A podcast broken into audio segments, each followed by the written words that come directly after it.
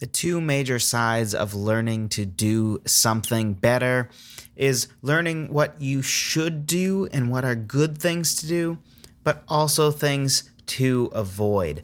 So, in today's episode, we are going to be talking about six ways to ruin your lyrics. Obviously, not with the intent of you going out and doing these things, but with the intent being six things to generally avoid as they are easy things to do that usually result in a ruined lyric. Let's talk about it.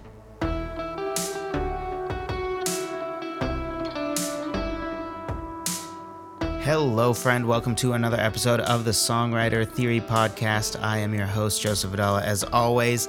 And today we are tackling six ways to ruin your lyrics, six things to avoid that can easily make your lyrics either corny or just sort of fail in their job of being actually uh, something that would move someone.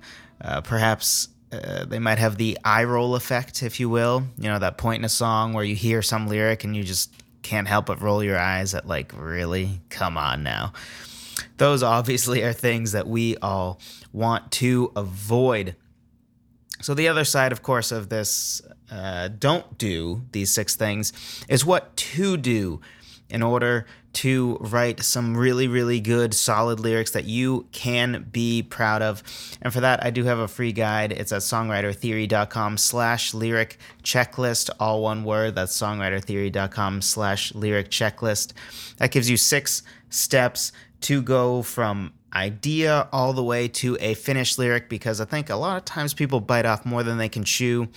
Uh, a lot of times, uh, songwriters tend to start with sort of a blank page and be like, let's write lyrics, uh, which is skipping, you know, five steps, I guess, right? Five of the six steps. Um, it makes it unnecessarily difficult. Uh, this this six step guide is is built for several several things really. One thing is that at any given time, doing one of the steps for a song is something that you should be able to do like if you only have 10 minutes worth of time, there are several steps that you can put 10 minutes into that step and actually make real progress rather than, you know, traditional songwriting. A lot of times, if you're trying to write a lyric, especially sort of from nothing, uh, you better have an hour straight of uninterrupted time, or else you're going to get nothing done.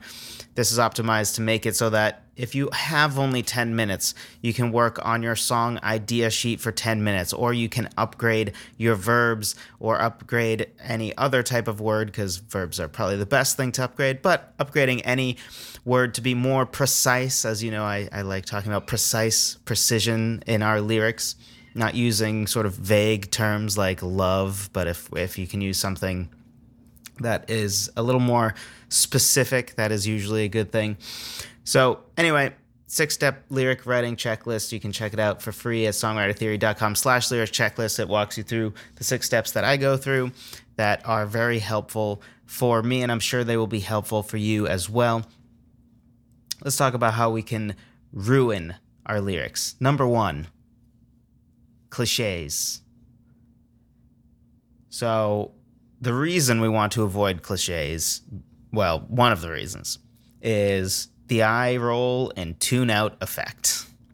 Because I don't know about you, but when I hear certain tropes and cliches, the whole song is undermined. I roll my eyes and I tune out because the whole thing is just dumb to me now. Like I, I just I, I can't do it anymore. And some cliches are, are worse than others, right? Um, but some examples are uh, the world ending, right? If if I hear one more song that talks about like, uh, you know, something youthful, right, and and and we're gonna like dance like the world's ending or blah blah blah, like stop, come up with something else, right? Like the, it's not ending. Stop it. Like I get it, I get what you're going for, but it's it's too much. I there's like five million songs that say that, or uh, tonight. This this is sort of a low level cliche, but just arbitrarily making it that like this important event, this great thing, this life altering decision is tonight, not tomorrow, not yesterday, not next week, not some Tuesday in the future. It's tonight. Why why is it tonight? Who the heck knows? It's just tonight. There's something important about tonight. Oh, tonight's always important. You know, other things are stuff like saying, you know, I'm on my knees, right? Like, okay, yep, I've heard that before. Or comparing love to a drug. How tired is that now? You've got to be kidding me, right? Like, I get it. Love is like some sort of drug or alcohol or a cigarette or so, which I guess cigarette would be sort of actually all those things are kind of a drug, but like we get it, right? It's been said a million times. You're not saying anything new. It's tired. It's kind of lazy. So don't do it, right? And another thing, a personal huge pet peeve of mine is pop culture references. Now, obviously, like any other tips I give, you can, you know, if something works for you, use it. And if you don't agree with me on it, then, you know, ignore me. That's fine, right? But pop culture references is the best way to make your song not timeless, not even remotely timeless, right? Because three years later, after your pop culture reference to something, it might be totally irrelevant and nobody even knows what it means anymore, except for like the people that were teenagers at the time, right? Like, and then if you think like true timelessness, right? So, you know, take take any of the the great literature, if you will, or or the great classical pieces, right? Those things tend, or great hymns would be another example. Those things tend to have timeless elements to them, so that today the lyrics make just as much sense, or at least 98% as much sense as they did 500 years ago when they were written or more, right? Because they have timeless concepts. In 30 years, when somebody listens to, uh, you know, uh, Party in the USA or something, people are going to be like, a Jay Z song is on? Like, who who the heck is Jay Z? What? Britney? Who's Britney? What Britney? Right? To us, even today, because unfortunately pop culture is still so there.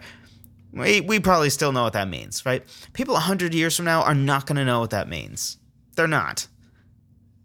Because those two artists are just blips on the radar that are like like really are they going to be timeless all-time artists? I don't think so.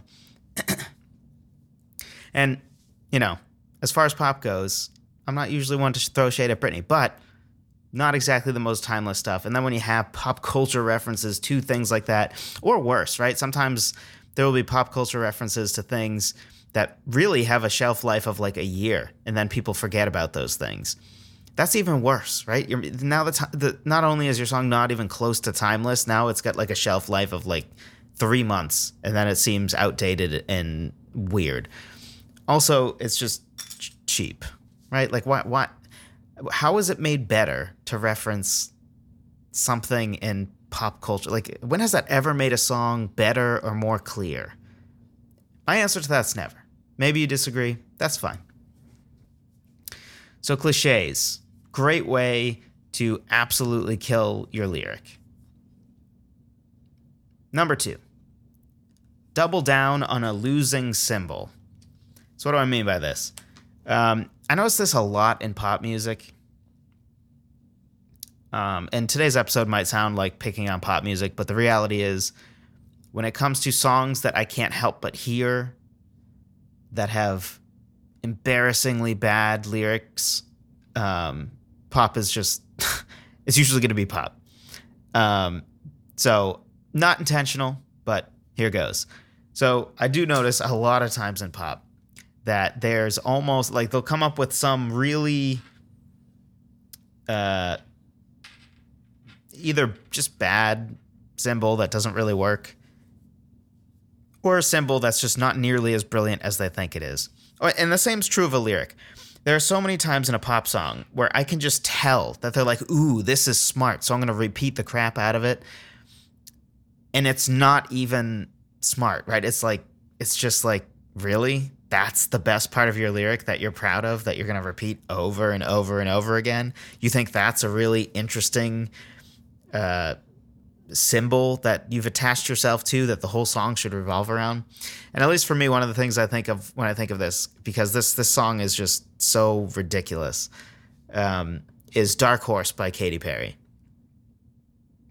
So First, let's assume that we're that she's singing it from Katy Perry's perspective. And yes, I know I am a songwriter, right? Not all songs we write are from the perspective of the actual person who writ, wrote the song. I know that. But even in the first line of the song, she undermines the idea of being a dark horse. The very first lines are I knew you were, you were going to come to me. Well, I'm sorry. I knew you were, you were gonna come to me. Whatever. Okay. Literally in the first line, she's established that I knew you were going to come over to me.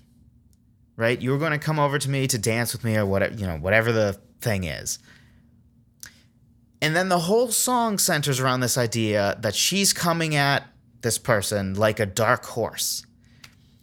And you may or may not be familiar with what a dark horse is, but if you're a sports fan, you probably know, right? A dark horse is basically an underdog, right? Not exactly the same, but the idea of a dark horse, right? Uh, you know, so and so is a dark horse to make the Super Bowl, right? The idea is everybody right now, and it's okay if you don't know what I'm talking about, if I go too far down NFL land, but you know, everybody right now is like, oh, the Chiefs and the Bucs will meet again in the Super Bowl, and a couple of people are like, oh no, I think the Packers will go to the Super Bowl instead of the Bucs this time, or a couple of people are like, the Bills will go to the Super Bowl instead of the Chiefs this time, right? But then somebody comes in and says, you know, who's a dark horse to make the Super Bowl? the Rams, right? Which they're not really a dark horse either. A lot of people are picking them, so maybe not. I'll take my Broncos, like right, because some people are kind of on the train of like, I think they can make the playoffs, and they have a really good defense. You know, they can make some noise in the playoff. So that'd be an example. If I were to pick the Broncos to go to the Super Bowl, that would be a dark horse, because most people are not picking that. Katy Perry has been a dark horse in exactly 0% of the rooms she has ever walked into right? The idea that Katy Perry has ever been a dark horse, right? Like, really? You're Katy Perry. And not to go too deep into this, but like, I think we all can agree in the generally attractive versus generally not. She is deeply in the generally attractive category, right? She has never walked into a room and been like the ugly duckling of the room or whatever, right? Like that that's never happened to Katy Perry. So the very concept that Katy Perry could be a dark horse is positively ridiculous. It makes no sense. That's like calling the Patriots of the last 20 years the dark horse to make the Super. Bowl. Like that's that would be the dumbest thing to say ever. Half of everybody picked them to make the Super Bowl every single year. They're not a dark horse. Katy Perry is not a dark horse. And again, if you're saying to me, Joseph, come on, Come on. Maybe it's not her. The very first lines of the song undermine the very concept of a dark horse. I knew you were, you were gonna come to me. That's like saying, I knew you were, you were gonna make the Super Bowl. And then saying, it's a dark horse pick. No, if you knew, if you if you just knew, if you had reason to be confident that of course that would happen, then they're not really a dark horse then. Anyway, Moral of the story I think it's a good thing to pick a symbol, stick with it.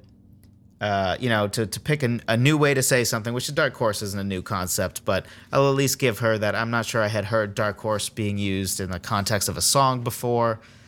Um, but the whole song just feels pathetic um, because it feels like you know, whoever was in the writing room, whatever 10 producers wrote this song with Katy Perry, they all thought, "Oh yeah, this is brilliant. This is this is so clever." But like it's just ridiculous. It's silly. But they think it's brilliant. And there's nothing worse, right, than whether it's a movie or book or anything that like is so sort of pretentious or like you can tell they're just like proud of how smart something they came up with was you can almost see the pride of the creators behind it, but then it's actually like really not smart at all. That is the worst. The absolute worst. So, anyway, don't double down on a losing symbol.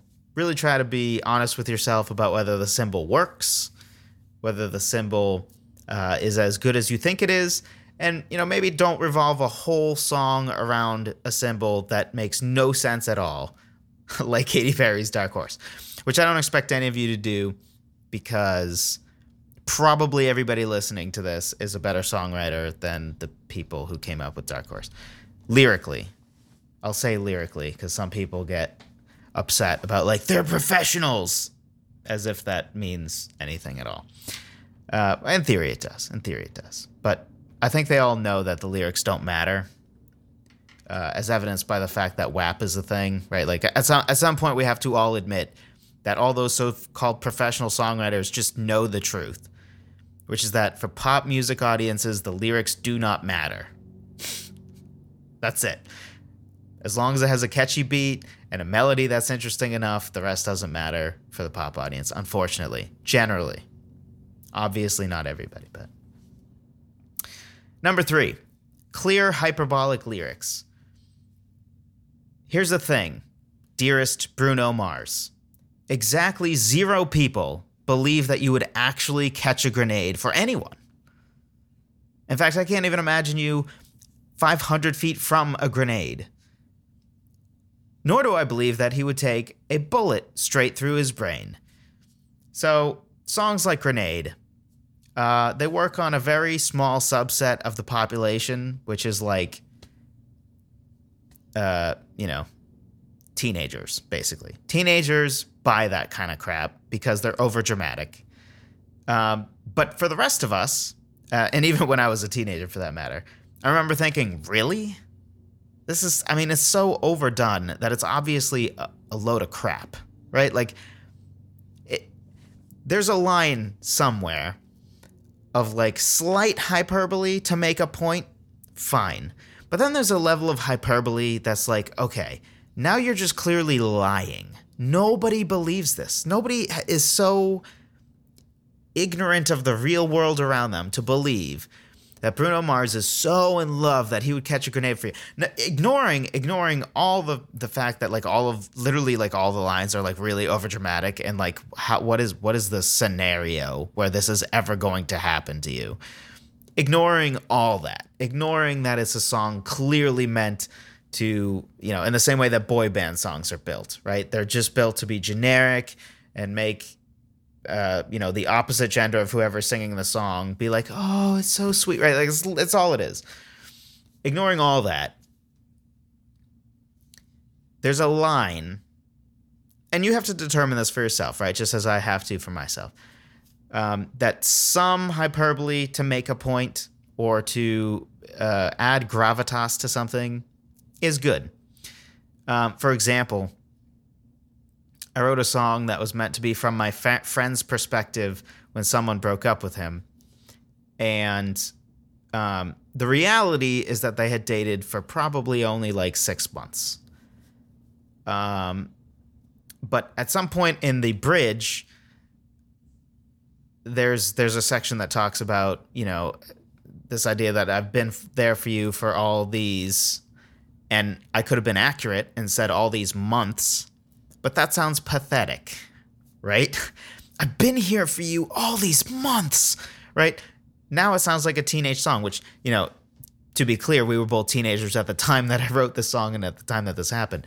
Um, but even then, I recognized uh, that, like, all these months sounds positively ridiculous, right? It's like when people have, you know, three month anniversaries. It's like, really? Like, that's really? like, come on now. Uh, first of all, do you, do you not know what anniversary means? Like it, by by definition, it's a year thing. But anyway, not important. So uh, even that, so I changed it to all these years. Right? Was it literally accurate to the story? No. Does that matter? Also, no. Right? It's a song. So to take some creative liberties, use hyperbole in small ways, right? To to sort of add gravitas to a song that makes it a little more feel like there's more at stake is a good thing. Uh, depending, you know, maybe your story doesn't need that. but there's a certain line where again you get the eye roll effect, right? I can't listen to Bruno Mars's grenade without massive eye rolls. It's so ridiculous. It's just like I, I just don't have another word for it. silly. It's ridiculous. It's like like it, it almost feels like this is a joke, right? Is this a parody of something? Is this like like this must be a joke, right? Because no, nobody possibly believes anything close to what he's saying here. It's so overdramatic and kind of pathetic. Um, so don't go that far, right? And again, you and I might have different lines on where that is, and that's totally fine. But just keep in mind, right, that there is a point at which things become just kind of sad, right? And just kind of ridiculous. It's kind of like, you know, if you have a friend that's broken up with, there there's a certain amount of time that is just like, oh wow, they they really loved that person, right? They're really deeply hurt by this. But then there comes a point where if there's still a certain level of hung up about the person, it just becomes pathetic, right? And we all and and I you know, maybe me saying that out loud is unpopular, but we all know this to be true. Right? You know, and we all have different lines for that too, right? But, you know, I so you know, I may or may not have a friend that at this point it's like you get broken up with, I don't know, six, seven years ago or something. And he still kind of goes on about it in a way that it just feels sad now, right? It's it's no. It, I'm sure three, four years ago it would have come across as like, wow, he really deeply cared. But now it's just sad, right? Like, dude, that is a incredible amount of time. An incredible amount of time. You have to be able to move on enough to, you know, date other people by now. Right? You shouldn't be still making sad comments about it. Right? We've all had a a a, you know, terrible breakup that really tore us apart. Usually, guys have like a, a first love that they lost that is is you know ha- hits them deeply.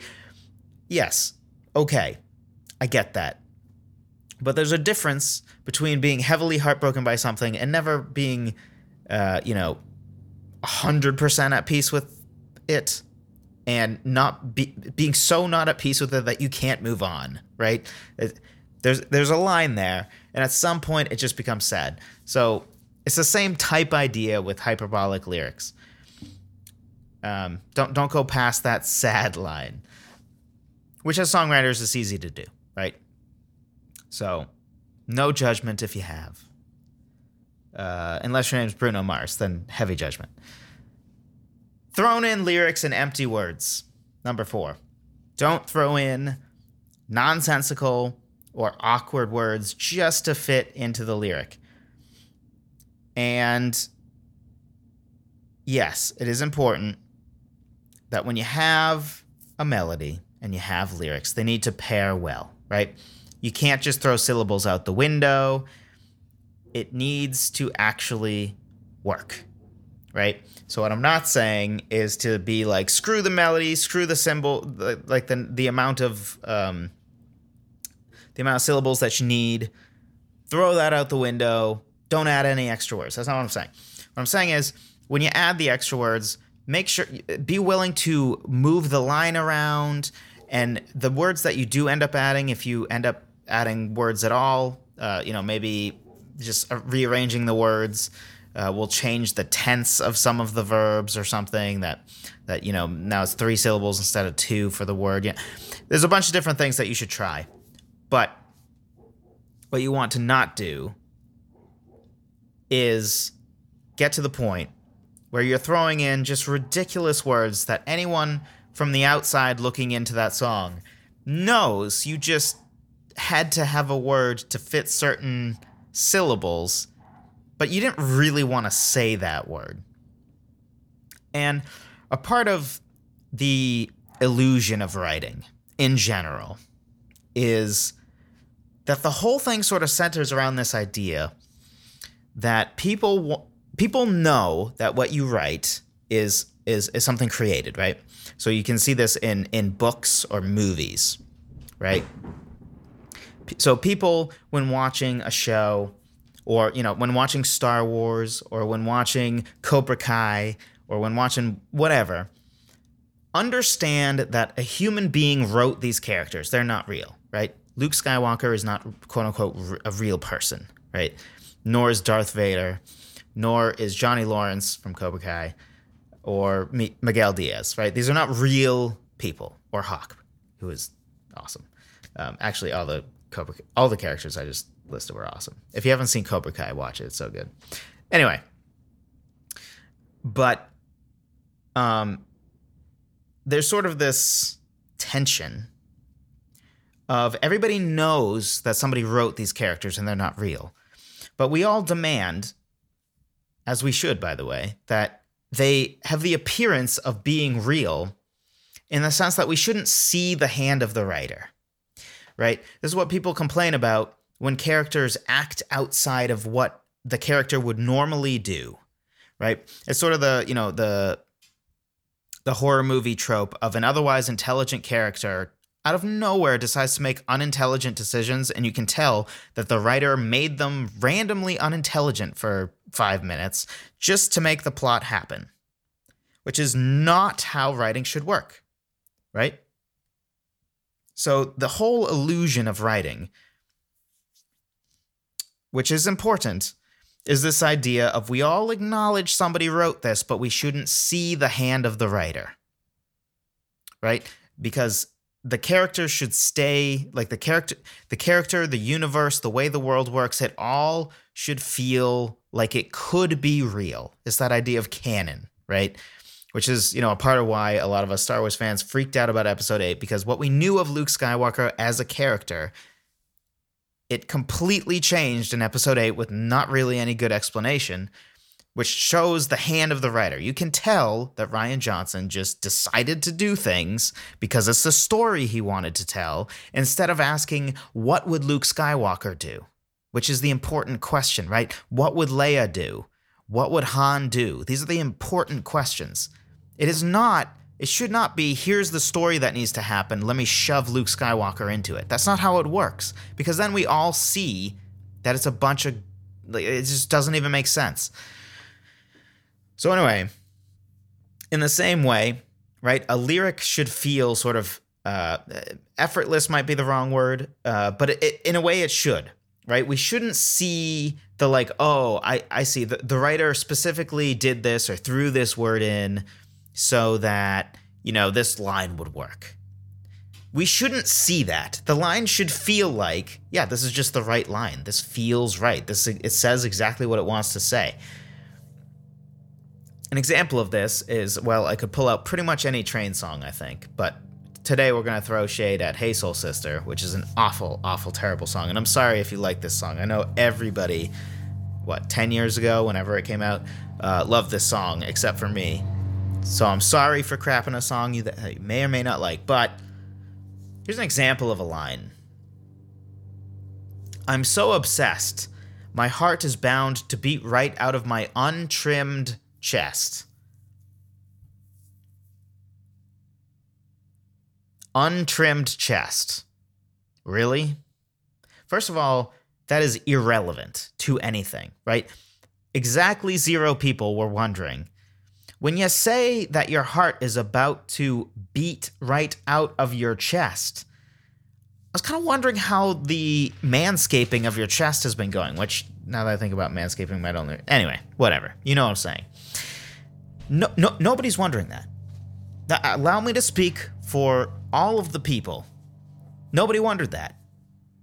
In fact, I, it's so ridiculous, right? Like you can just tell that he needed two extra syllables to make it work. And he's like, oh, you untrimmed, I guess. Which, by the way, I, like for all we know, he has a trimmed chest, right? And he's just like, well, I need the extra syllable, so untrimmed. It's completely ridiculous. It has nothing to do with anything. It adds nothing to anything at whatsoever. And it's just kind of awkward and gross, really. Like, because I didn't even like when, when you hear the line, I'm so obsessed, my heart is bound to re- beat right out of my chest. Right, I took that one word out. It's it's a symbolic idea that shouldn't really even make you visualize like okay, what like in fact, normally I think when I visualize it, I, I picture the person with a shirt on. Right. And, and I don't picture anything literal about really like uh, your heart's literally to beat out of your chest.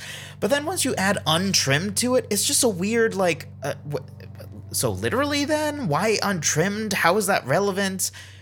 Uh, personally, I pictured you with a shirt on, but now I guess you're shirtless and have a hairy chest. Good for you. Like, I just, why? Why? So don't throw in empty, nonsensical, ridiculous words like that because I, I, mean that line alone would be enough for me to not take that song seriously at all. Um, but the whole song is absolutely filled with nonsensical lyrics like that. So it's just which is why I hate it so passionately. It's so ridiculous. Anyway, don't throw in random empty words or lyrics. Be intentional intentionality is something that's very, very important. And look, none of us are ever going to be perfect about this, right? So it's just important for us to all keep in mind, uh, you know, some of the traps that we can fall into here. so thrown in lyrics are empty words, untrimmed. Nobody gives a rip about your untrimmed chest, sir. Number five, awkward rhymes. We're going to pick on the same song uh, Hey Soul Sister again has a line that goes, Your lipstick stains on the front lobe of my left side brains. Okay, so first of all, this commits the sin of the last thing we talked about thrown in lyrics and empty words, right? Your lipstick stains, that's fa- fair enough, right? It's basically saying where you kissed me, right? Fa- fair enough. That's fine on the front lobe of my left side brains. First of all, what he's saying is my head. Right? That's that that's it. And then front lobe, I, I, I guess to make clear it's not the back of the head, because as we all know, it is super common practice for people to kiss people on the back of their head, as opposed like like what does, doesn't need to be said, but okay. So, front lobe of my left side brains. Uh, first of all, again, I don't think anybody gives a rip about what side of your forehead is being kissed. Irrelevant. Nobody cares. Nobody's even picturing that specific. But then brains. That's what we're really picking on here. Brains, really?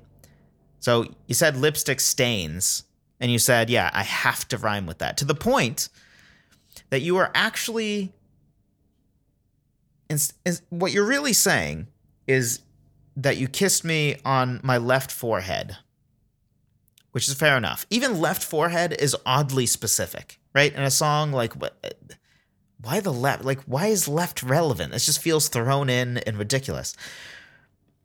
But we go even farther here cuz it's on the front lobe okay, of my left side brains, not even your forehead. We all know you mean the forehead, right? Your brain hasn't popped out. She didn't actually kiss your brain. You just had to rhyme. So you completely changed the line to something, again, positively ridiculous.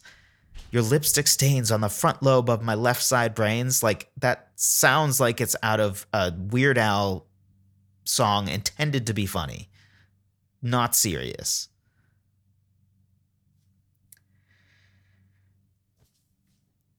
Also in that song, the way you can cut a rug. Watching you is the only drug I need. So gangsta. I'm so thug. You're the only one I'm dreaming of. So they rhymed rug, drug, and thug, which, first of all, if you've ever listened to any train song ever, they are perhaps the least thug band of the last 30 years. ignoring that, the idea so gangsta, I'm so thug, which is could could be its own category here. Honestly, the whole like acting really tough when like like it just it just sounds weird and try hard. Um, but the way you can cut a rug, completely irrelevant. Who like none of the rest of the song has any uh, like cut a rug. What what does that even mean? Who cuts rugs? Like does she work at a hardware store? Like what what is the story here? What does that have to do with anything? The answer is nothing. They just needed to rhyme with I believe drug is the first word here that is important to which by the way, really Dr- drug that that's the word that you're so desperate to rhyme with that you come up with rug and thug? Really?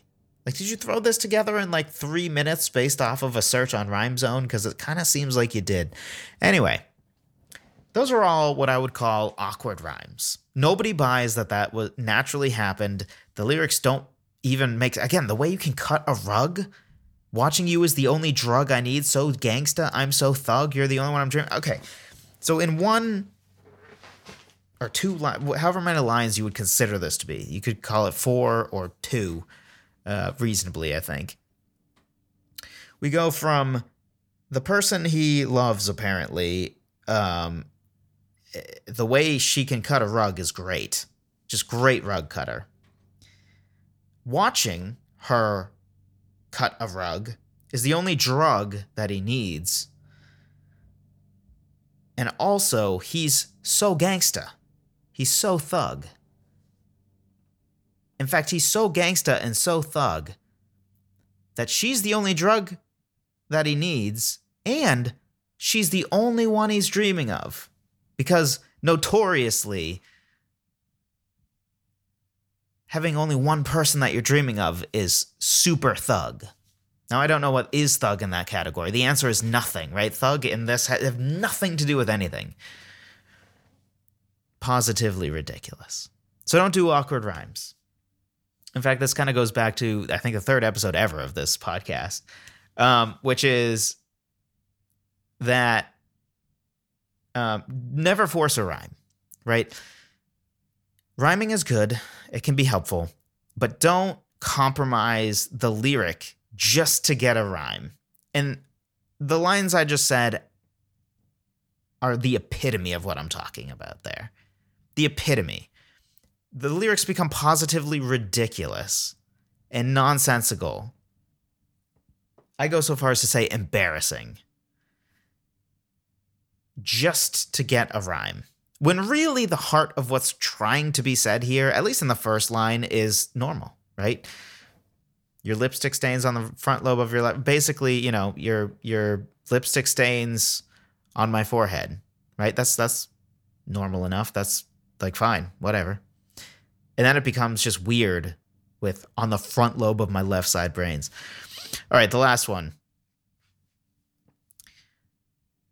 Uh, this is another one that, again, is so common in pop. Um, and it's what I call the I'm an adult or I'm tough swears. Now, to be clear, I am not saying that swearing in music is bad or wrong. That's up to you. I personally choose, like in this podcast, to not. I personally think that usually, when using any form of curse word, uh, another word would be as good or better and more precise, usually.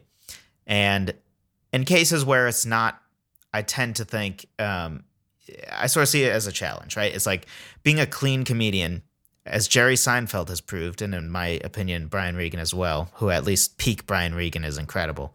Um, you know, it, it can be proven that, you know, sometimes vulgarity can just be a crutch um, and if you can be hilarious without it, to me, that's just uh, next level impressive. So that's kind of the way I, I personally see swears, um, but I have no problem with it, right? It's just my own personal choice.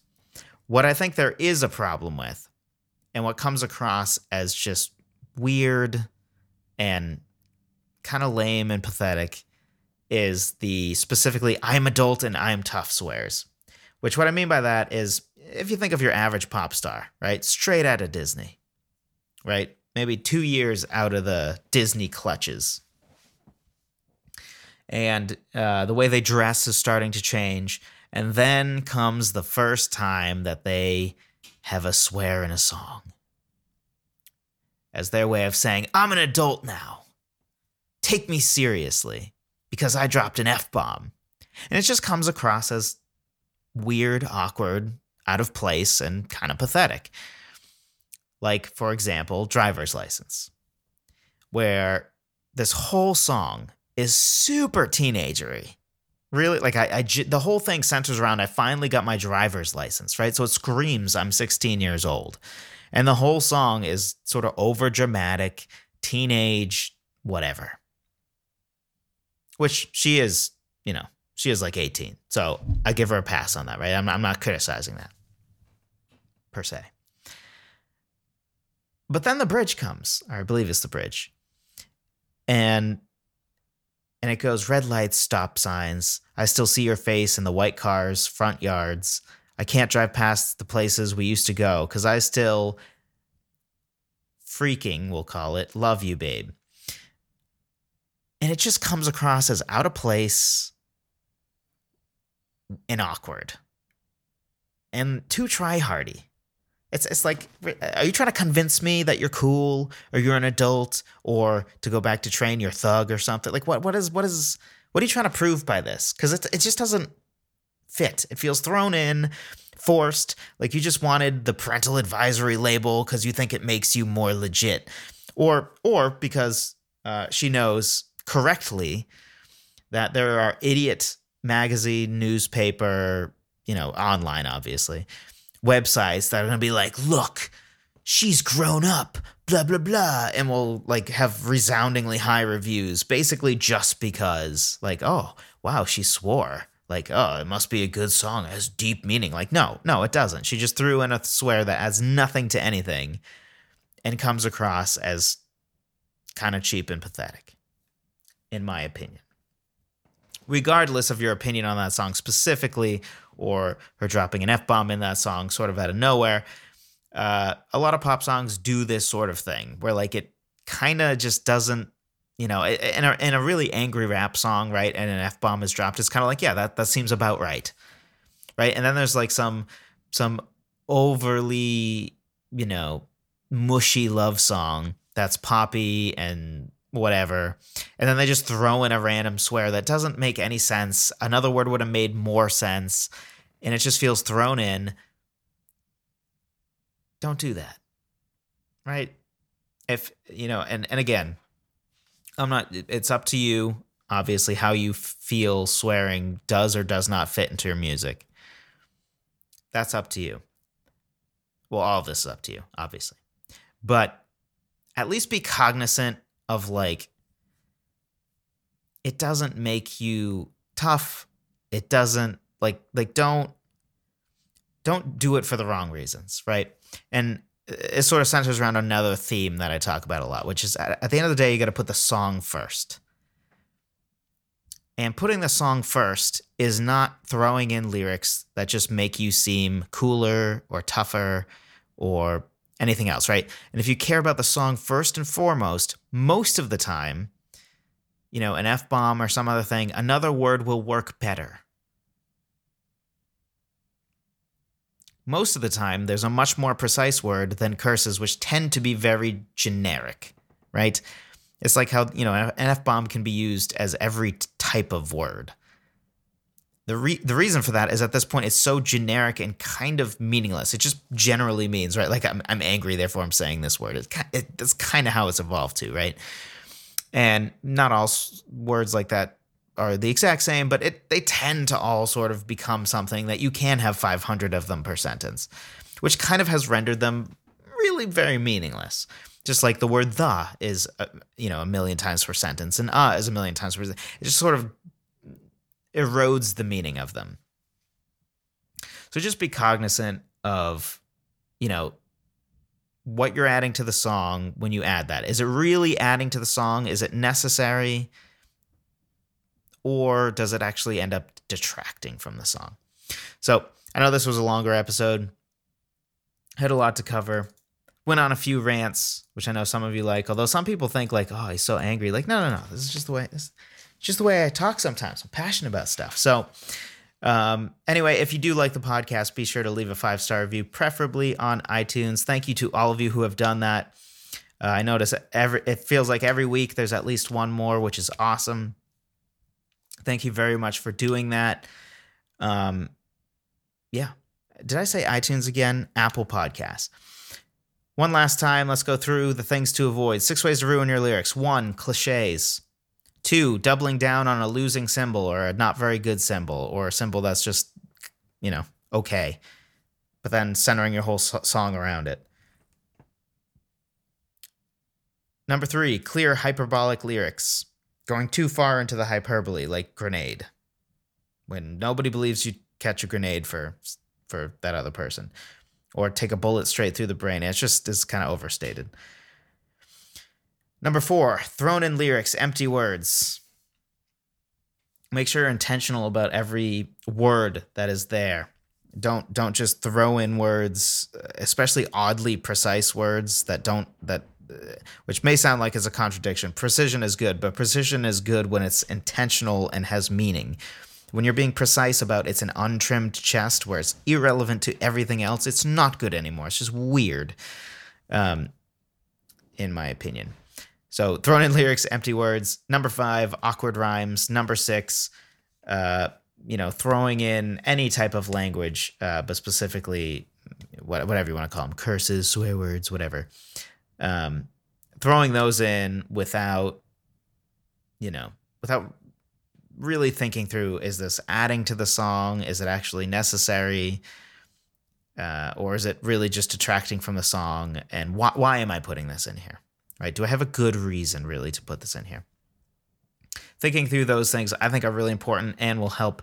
Uh, if if you avoid these things, you will uh, avoid ruining lyrics, which I know for me, it's very depressing whenever I, I write a song and I feel like I've ruined a lyric with something. So hopefully it's helpful for you as well.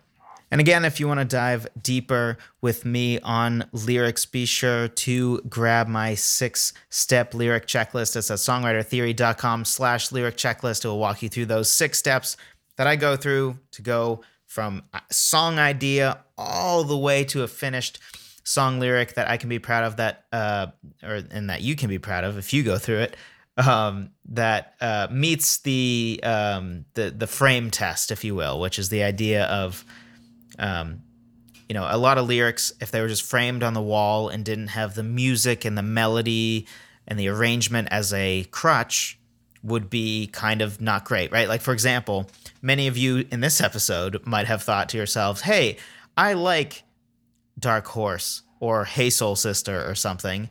Uh, because, you know, before you kind of liked the vibe and you just sang along and didn't really think about it. But maybe, maybe now you think, oh, wow, I don't think I ever realized how weird and pathetic and just not very good the Hey Soul Sister lyrics are. Um, I'm being so harsh today on Train. but anyway, you know, maybe you realize, oof, that is, eh, that is pretty cringy uh, from Train. I never realized that before.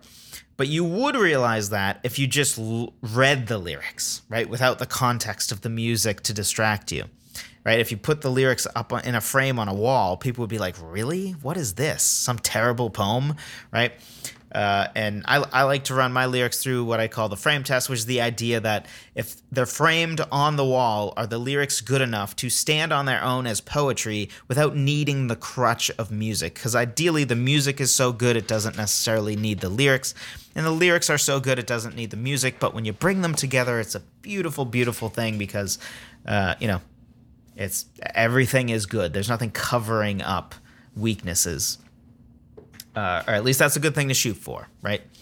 So anyway, that's what the six step lyric writing checklist is all about. Again, it's at songwritertheory.com slash lyric checklist. The link always is in the description as well. Thank you so much for listening. Thank you to all of you who uh, have left reviews. Thank you to all of you who have reached out via email. Uh, I know some of you uh, probably are going to get a bunch of podcasts all at once because, for whatever reason, Spotify right now is being a pain and is not getting the new episodes. Uh, so I think. Um, so if you're a listener on Spotify and you went from, hey, he hasn't released an episode for a while, to holy crap, there's like 10 new episodes. Uh, I'm sorry about that. I've been trying to resolve it. Spotify has, it's been very frustrating. Um, but uh, hopefully that will be resolved here soon. Some of you also have had uh, website issues. The website is now different. Um, and those issues were pre the move over. So if you haven't checked out the new website, it's still at songwritertheory.com, but it's a whole new tool, whole new everything. Um, I think the the last tool had a hard time with, for whatever reason, if you got one free guide and then you signed up for another free guide, it wouldn't send it to you, uh, which has been was super frustrating. Uh, to any of you who have gone through that, I'm sorry. I did. I did. Anybody who emailed me, I did uh, email you all three of the free guides. Um, but if any of you sort of ha- had that experience and you um, you didn't ever reach out to me to say, hey, I didn't get a free guide, uh, just letting you know the website and the email stuff, it's all changed now. Uh, so if you try again, it should work. Be sure to, uh, at least worked when I tested it. Again, shoot me an email, joseph at songwritertheory.com. If it doesn't, if you have find any website issues, please email me there um, because, you know, I'm not going to know otherwise. It certainly isn't intentional. Uh, the intent is that you can get all three of the free guides just via the email, you know that uh, that's sent. Um, so if you go to the the free guides section of the website, you should be able to get all three. Uh, one of them sometimes doesn't go to your main inbox, so be sure to check your other inboxes as well. But again, if you had trouble with that before, be sure to revisit the website. It's all new. It should be able to send you all three of the guides now. I'm sorry to those of you who did go through that very frustrating uh, thing because I agree that's super frustrating, um, but should be resolved now. I appreciate all of you for your patience with this. And also, if you pay attention on the YouTube side, you've noticed that I've been sort of video free for a little bit. Just wanted to uh, explain why. And the main reason why is that I I had my wisdom teeth out and frankly, I was sort of out of commission for much longer than I thought I would be. Had some complications with it, had like an infection thing, um, was really bad toothache that caused really bad headache. So I basically had a week and a half recovery instead of the normal like two days or so that it normally is, uh, which was unexpected. So it got me a little behind on the YouTube side of things. Um, and then I had a vacation right after that that I just got back from. Uh, which was already planned. Um, so they just happen to run into each other in a really frustrating way. YouTube videos will be back uh, to at least bi weekly very shortly here. Uh, but I figured I would let you all know why it was. It wasn't. It wasn't something where like I just like didn't want to do it anymore and anything like that. It was simply a I planned for recovery to be one thing, and it was very much not that one thing. Uh, it ended up taking much longer unfortunately. Um, so also, if you're going to get your wisdom teeth out, just note it might not be. Make sure that they give you the I think it's antibacterial or anti-inflammatory. There's a certain medicine that sometimes they give you and sometimes they don't. Make sure they actually give you the like one that's meant to preemptively prevent you from getting uh, an infection. Because uh, I was not given that, and that's why I got an infection, and it became a much longer, annoying thing. Anyway, on that wonderful, wonderful note, thank you for listening. I appreciate every single one of you, and I will talk to you in the next one.